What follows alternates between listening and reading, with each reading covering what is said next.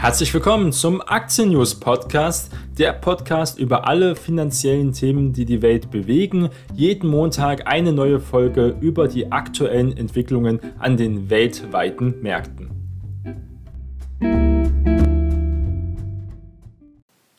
Heute ist Montag, der 27. September und wir starten gemeinsam in eine neue Woche und Deutschland hat gewählt. Ich möchte jetzt nicht groß über die Ergebnisse reden. Wir sehen die SPD, wir haben noch kein amtliches Ergebnis, aber die SPD momentan ganz klar stärkste Kraft.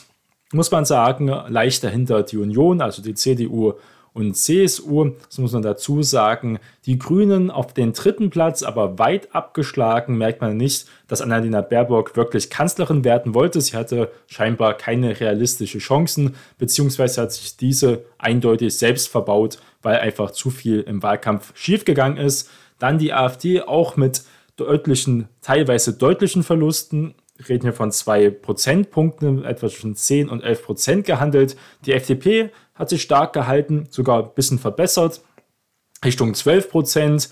Die Grünen haben ja schon gesagt, andere Parteien haben auch zugelegt. Das gehört auch dazu, dass die Freien Wähler bundesweit angetreten sind. Das ist aber alles nicht so wichtig für die Börsen. Wir reden ja bei Finanzthemen. Und das Tolle für die meisten Aktionäre ist ganz klar, die Linke verliert deutlich zwischen 4 und 5 Prozent, ist an der 5 Prozent Hürde, bankt um den Eintritt in den Bundestag. Sie könnten also rausfliegen, wenn sie unter 5 Prozent fallen. Es wäre eine Möglichkeit, sie schaffen es, drei Direktkandidaten zu gewinnen in den Wahlkreisen, dann wären sie auch im Bundestag und würden auch dann mit 4,8 oder 4 Prozent in den Bundestag einziehen. In der letzten Bundestagswahl hatte die Linke fünf Direktkandidaten im Bundestag, aber muss sagen, besonders im Osten ist die Linke ja stark gewesen. Da sehen wir, die meisten Direktkandidaten gehen immer noch hier an die SPD. Die konnte stark von den Linken wieder Stimmen zurückgewinnen, aber auch AfD und CDU sind hier stark im Osten vertreten. Die Linke wird es also wirklich schwer haben. Das ist ein sehr gutes Zeichen, denn Rot, Rot-Grün oder Rot-Grün-Rot besser gesagt, ist jetzigen Stand ausgeschlossen. Es ist einfach kein politischer Wille da. Die Deutschen wollen einfach eine Regierung der Mitte, wenn man das als Mitte so sehen möchte. Die FDP spricht sich auch deutlich aus, dass sie eine CDU-CSU geführte Regierung mit beitreten möchte. Sie hält sich die Tür noch mit der SPD offen. Sollte Olaf Scholz wirklich auf ganz viele Forderungen der FDP eingehen, kann die FDP auch nicht Nein sagen. Aber dafür müsste Olaf Scholz Sachen versprechen, die er seiner eigenen Partei und seiner eigenen Basis sehr, sehr schwer verkaufen kann. Keine Steuererhöhungen, Entlastungen, Innovation, Investitionen, keine Verbote. Es wird auch mit den Grünen schwierig. Wir stehen also vor sehr interessanten Wochen. Was wir aber sehen, vorbürstlich ist der DAX deutlich im Plus, muss man sagen. Man merkt richtig eine Erholung momentan. Also wieder ein bisschen Luft, frische Luft in die Märkte kommt, in den deutschen Markt, besonders Vonovia natürlich, die Immobilienkonzerne, wo ja viel Angst bestand ja auch. Auch Berlin sieht es nicht so schlimm aus. Auch in Berlin verliert die Linke ganz stark. SPD und die Grünen liefern sich in Berlin ein Kopf-an-Kopf-Rennen. Und sogar die nehmen ja relativ Abstand, die Grünen ein bisschen weniger. Die haben auch teilweise Enteignungsfantasien in Berlin jedenfalls. Die SPD hat davon ja auch Abstand genommen. Viele Parteien sagen auch mit der Linken zu regieren, ist wirklich ein Graus. Auch in Thüringen, wo wir ja einen linken Ministerpräsidenten haben mit Bodo Ramelow, sagt die SPD und Co., mit der Linken ist es extrem schwer zu regieren. Es ist ähm, wirklich nicht angenehm, weil einfach der ganze, ganze Partei intern auch so zerstritten ist. Das spricht alles dafür, dass die Linke sich erstmal neu strukturieren muss. Und das ist eigentlich alles gute Nachrichten, die den DAX auch heute rantreiben. Und das freut mich persönlich auch sehr, weil die Linke halt wirklich eine sehr, sehr schwierige Partei ist, aber es muss jeder auch für sich entscheiden. So viel mal ein politischer Ausflug, der die Märkte heute eindeutig bewegt. Aber die ganze vergangene Woche war ja wirklich viel los und das Thema Evergrande, das ist immer noch nicht vorbei natürlich und bewegt die Märkte immer noch. Denn Evergrande zeitet also doch nicht. Die Frist ist verstrichen. Man merkt momentan also viel spekuliert wird, auch viel gezockt wird. Der hochverschuldete chinesische Immobilienkonzern der ganze Zeit in den Medien natürlich jetzt seit den letzten Wochen ein Riesenthema ist. Evergrande hat eine Frist für eine erwartete Zinszahlung verstreichen lassen. Davor gab es Gerüchte und teilweise Nachrichten, dass Evergrande dann doch jedenfalls die China-Anleihen, also Onshore-Anleihen, die also teilweise oder großteils wirklich von Chinesen, chinesischen Unternehmen und Banken gehalten werden, dass sie diese Zinsen zahlen, also die Offshore-Anleihen, die in Dollar gehandelt werden, von zum Beispiel BlackRock oder anderen Großbanken und Investoren nicht bezahlen kann. Und jetzt kann momentan Evergrande gar nichts zahlen. Es gibt immer Neuigkeiten, dass auch jetzt teilweise die Provinzen, die einzelnen Regionen in China auch schon die Konten fänden, Projekte stoppen, Projekte beschlagnahmen, dass sie Angst haben, dass jetzt teilweise Funktionäre in Evergrande das Geld also hier veruntreuen und auch stehlen oder wegschaffen, umbuchen.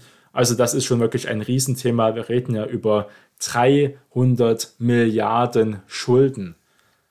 Entgegen seines Versprechen jedenfalls, die fälligen Zinsen zu bezahlen, hat das eben Evergrande nicht getan. Und das ist doch ein sehr schlechtes Zeichen. Damit ist die Furcht vor einem Zusammenbruch des hochverschuldeten chinesischen Immobilienkonzerns wieder gestiegen, weil man sagen muss, Immobilienkonzerne sind immer teilweise sehr hoch verschuldet, weil einfach diese Branche so funktioniert in vielen Bereichen. Es liegt auch daran, dass Evergrande jetzt umfällt. Es hätte auch früher umfallen können oder viel später da die chinesische Regierung neue Regulatorien festgesetzt hat, neue Gesetze, neue Regeln, dass Evergrande halt bestimmte Prozentsatz einer, seiner Schuldenquote nicht überschreiten darf, zwischen 70 und 80 Prozent. Evergrande war halt über 80 Prozent. Evergrande war aber schon in den letzten Jahren weit über 80 Prozent, hat trotzdem irgendwie funktioniert. Das liegt also wieder an der chinesischen Regierung, dass sie also jetzt diese Spekulation auch teilweise, die ja vorhanden ist, wir merken auch in Deutschland, Europa, aber weltweit, finanzieren sich immer mehr Menschen ein Eigenheim auf 100% Kredit. Kein Eigenkapital.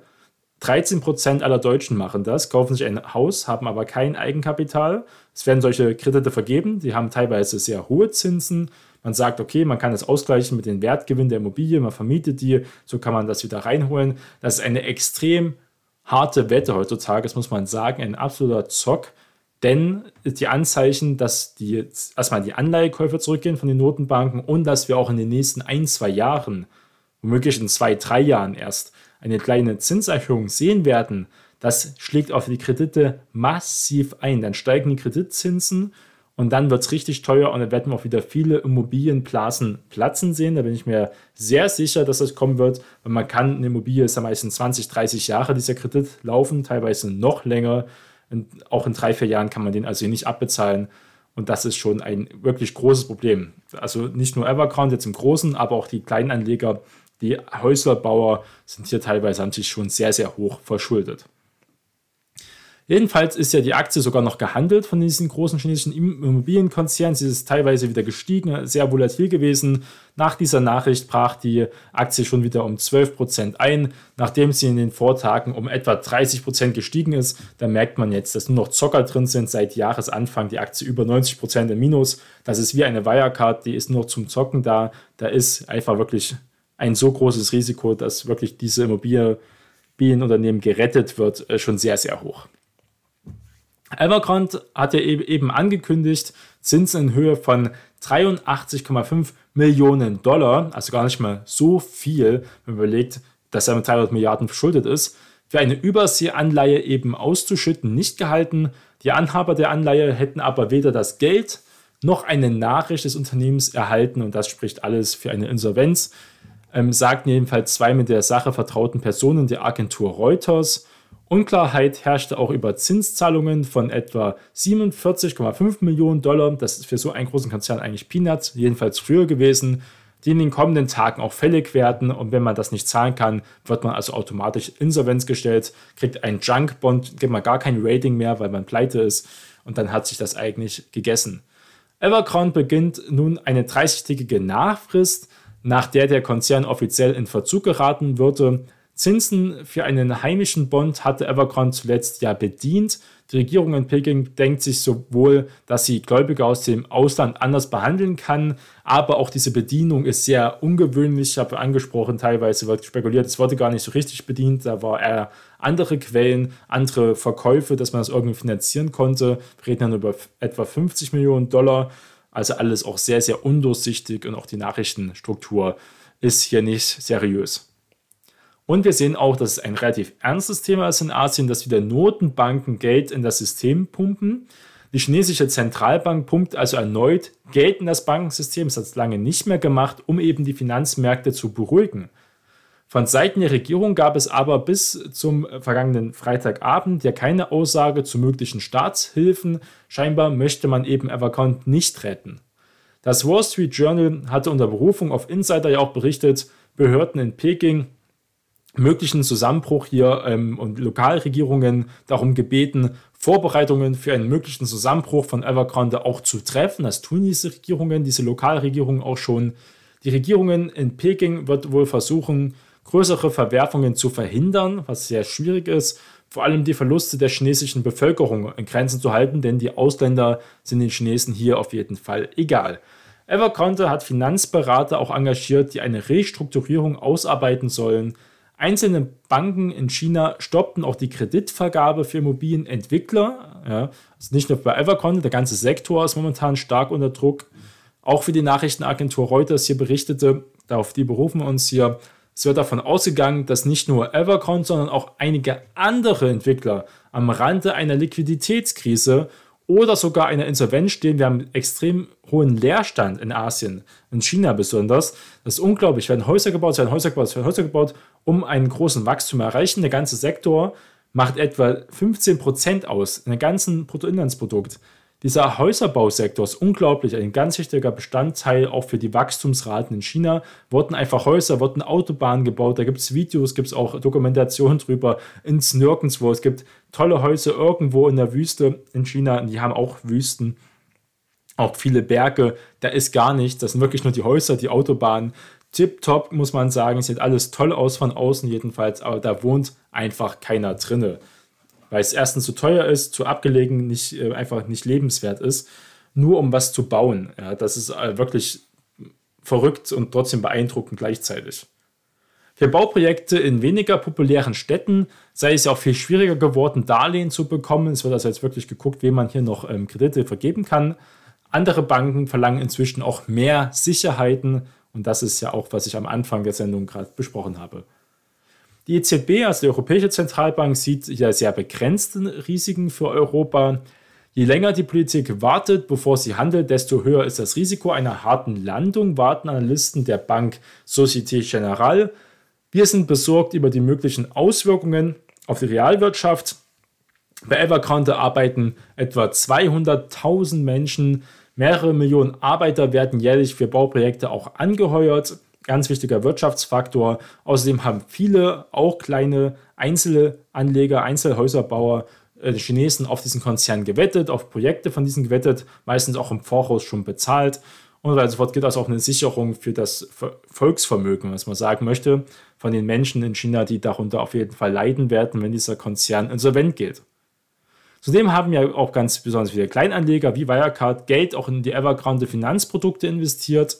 Manche von ihnen hatten vor ein paar Tagen die Zentrale des Unternehmens auch gestürmt und ihr Geld zurückverlangt. Und das ist nicht ungewöhnlich. Wer sich mit China auskennt, weiß, dass hier eine ganz andere Kultur herrscht als hier im sogenannten Westen. Wir kennen persönlich auch eine gebürtige Chinesin und äh, die auch in dem Land lebt.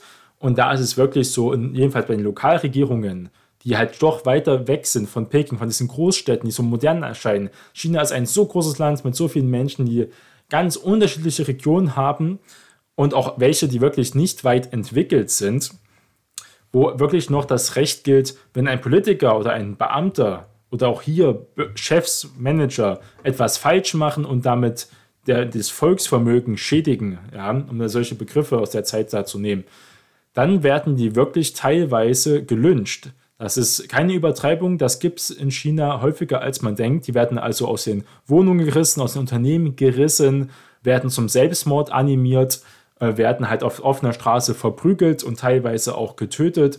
Ähm, sowas gibt es auf den Dörfern. Das äh, muss man ganz klar sagen, gibt es in vielen Regionen, nicht nur in China, aber das ist wirklich, äh, wird man zur Rechen extremen Rechenschaft und übertriebenen Rechenschaft, auch zur äh, Willkür natürlich des Volkes. Ähm, oft muss man da ähm, seinen Kopf hinhalten. Das sollte man nicht vergessen, wenn man also hier in der Politik aktiv ist und Management, da ist man dem Volk also wirklich starke Rechenschaft schuldig, sonst äh, kommt es zum Volkssturm, zur Volkswut, wie man das nur aus den dunkelsten Zeiten in Europa ähm, kennt. Und das sollte man auch vergessen. Man muss in Asien zu verstehen, äh, muss man sich wirklich stark damit beschäftigen und auseinandersetzen.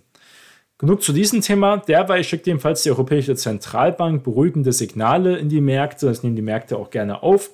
Die Probleme von Evergrande seien halt auf China zentriert. Gut, man muss dazu sagen, bei Lehman Brothers, damals 2008, äh, die viertgrößte Investmentbank ähm, Amerikas ist ja pleite gegangen. Wurde auch erstmal gesagt, es hat ist nur was mit Amerika zu tun, Europa bleibt davon unbetroffen und dann ist es ja eingeschlagen. Also da sollte man auch immer sehr vorsichtig sein, wobei ich niemals sagen möchte, dass Evergrande genau das gleiche ist wie Lehman Brothers und das ist es nicht. Ganz klar zu sagen, wir reden hier auf einmal von einer Investmentbank, die unglaublich viele Derivate, Finanzprodukte gehalten hatte, die sehr, sehr schlecht waren und wir reden von einem Immobilienkonzern, das kann man ähm, wirklich nicht vergleichen. Für Europa kann ähm, man nur sagen, dass das direkte Engagement sehr begrenzt ist. Die EZB schaut sich halt die Situation aber genauer an, hat sie erklärt. Der Chef der US-Notenbank, der Fed also, Jerome Powell, hatte zuletzt erklärt, mögliche Folgen für US-Unternehmen durch die Schuldenprobleme von Evergrande seien sehr begrenzt. Dagegen warnte die Schweizer Notenbank SNB davor, die Situation zu verharmlosen und es als lokales Problem in China zu betrachten. Es gibt also andere Stimmen, die sind aber sehr klein und werden auch in den Medien nicht so stark gewichtet, weil einfach die FED und auch die EZB momentan die Wirtschaftspolitik weltweit an einfach der ähm, die Stimme der Wirtschaft ist, jedenfalls von den großen westlichen Ländern. Da hat die Schweiz relativ wenig zu melden. Trotzdem eine wichtige Stimme, die man hören sollte. Und natürlich eine andere Nachricht, die die Märkte bewegt hat am Freitag, am vergangenen Freitag, die ich noch gerne heute kurz besprechen möchte, ist das virtuelle Geld, und zwar das Kryptogeld, wenn man es so nennen möchte. Und China verbietet jetzt wieder mal das Kryptogeld, sagt sie da offiziell ganz deutlich. Und das ist doch schon sehr interessant. China geht also noch härter gegen Kryptowährungen vor. China hat schon öfters angekündigt, hat auch öfters Regulierungen gemacht, Verbote, aber jetzt ein nochmal ganz klares Zeichen gesetzt. Die Zentralbank hat alle Transaktionen in Verbindung mit Bitcoin und Co. für illegal erklärt. Wir reden hier über das bevölkerungsreichste Land der Welt. Wir reden über eine die Volkswirtschaft oder die zweite Volkswirtschaft, wenn man es bereinigt, ähm, gesehen von der Welt. Also schon ein Riesenmarkt, der also jetzt scheinbar für die Kryptowelt hier vorbei ist. Und deren Kurse gaben natürlich auch stark teilweise nach. Die chinesische Staatsführung erhöht also den Druck auf Kryptowährungen. Die staatliche Zentralbank erklärte alle Aktivitäten für illegal, die mit dem Handel von Kryptowährungen zu tun hatten. Davor haben sie ja auch schon die Miner in China extrem unter Druck gesetzt. Wir haben ja schon ein landesweites Schürfverbot, es darf also kein Mining betrieben werden.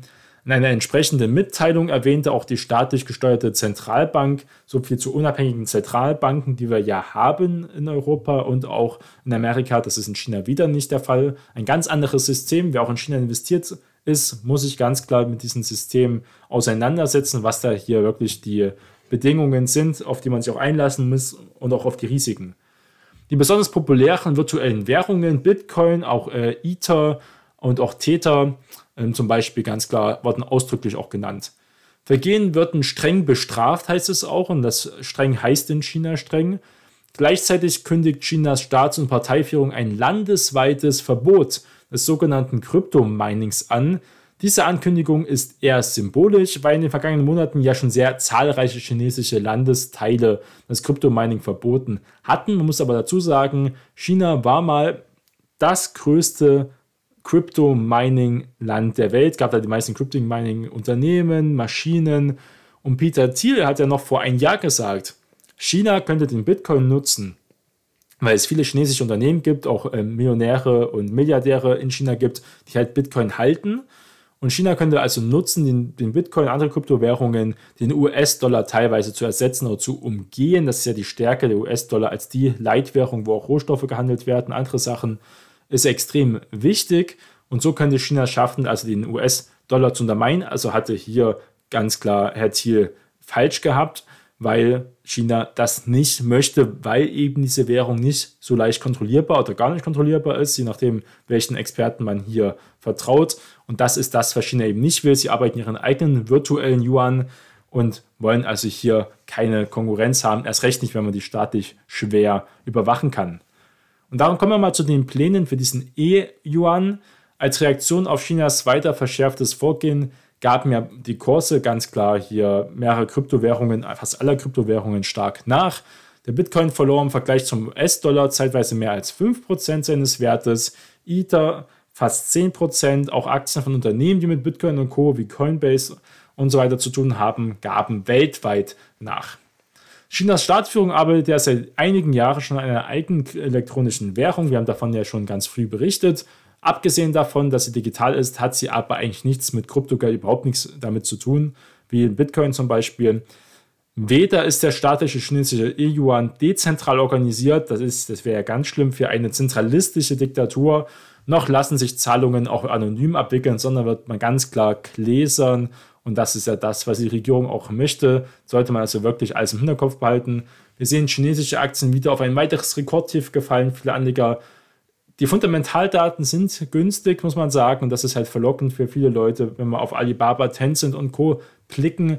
Aber der Trend momentan ist einfach eine Achterbahn nach unten. Und erst wenn der Trend sich wirklich stabilisiert und langfristig einen Boden findet und wieder mit steigenden Kursen anfängt, dann kann man investieren. Man muss nicht immer versuchen, das Ende zu treffen, den niedrigsten Kurs zu erwischen die Rendite gibt es dann, wenn es einen langfristigen Trend wieder nach oben geben sollte, was momentan einfach nicht danach aussieht, auch wenn fundamental die Kurse attraktiv sind. Man sollte aber halt eben nicht in ein fallendes Messer greifen, auch wenn das Messer jetzt schon extrem tief gefallen ist. Heißt auch noch lange nicht, dass es zu Ende ist. Wir sehen Zwangsverkäufe. Alibaba musste letztens erst eine Medienbeteiligung zwangsverkaufen mit einem Millionenverlust. Wenn noch Alipay zerschlagen wird oder dass ein Zwangsverkauf stattfindet, weiter und so fort wird wirklich Alibabas Zukunft, ihre Wachstumschancen stärker begrenzt werden. Und da muss man auch dieses Unternehmen ganz anders bewerten. Deswegen sind auch jetzt die fundamentalen Kennzahlen ganz schwer einzusortieren. Wir sehen ja, dass auch in China das E-Sports, E-Gaming, der ganze Gaming-Bereich stark reguliert wird. Mal sehen, wie sich das auch auf die Umsatz- und Gewinnprognosen hier von Tencent auswirken wird. Das wird interessant. Tencent auch in vielen Beteiligungen ja beschäftigt. Womöglich wollen das auch die chinesischen Machthaber einfach nicht haben. Sie möchten ja nicht, dass die Unternehmen auch ins Ausland investieren. Es wäre die Chance, dass Alibaba ja auch stärker in Europa, Afrika und Amerika aktiv wird. Das wollen sie ja eben auch nicht. Also das ist momentan wirklich schwierig, muss man sagen. Langfristig China ein interessantes Wachstumsfeld, auch mit großen Problemen, die man oft nicht bespricht. Die Rentenpolitik in China ist momentan ganz schwierig, das ganze Rentensystem, wie in Deutschland etwa, aber in China ist noch ein wenig krasser ähm, ist in der jetzigen Form nicht haltbar. China, das Rentensystem, die Pensionssysteme, es ist extrem überschuldet. Die reale Verschuldung von China wird auf das 300-fach, also 300 Prozent, ja, also auf das Dreifache ähm, des Bruttoinlandsprodukts geschätzt. Wir reden ja bei Griechenland und Italien sind wir bei 130, 180 etwa. Prozent. Äh, Deutschland sind wir etwa bei 80 Prozent nach der Corona-Krise. Das sind ja nur offizielle Schulden weil meist China ist finanziell gar nicht mal so stabil. China muss wachsen. Und das hat sie auch die letzten Jahrzehnte getan, um sich diese Verschuldung leisten zu können. Und das sehen wir momentan eben nicht mehr, ähm, nicht in dieser Form. Die Wachstumsraten sind ja auch zurückgegangen. Das kann auch nur an Lieferengpässen liegen, aber man sollte China jetzt nicht so naiv betrachten. Sie haben sehr viele Menschen, Technologie ist super, ich habe ein Xiaomi-Handy und ähm, Alibaba kann ich Sachen bestellen, so tolle Unternehmen funktionieren alles. Da darf man aber auch nicht diese Kennzahlen vergessen, die Problematiken, die auf einen zukommen.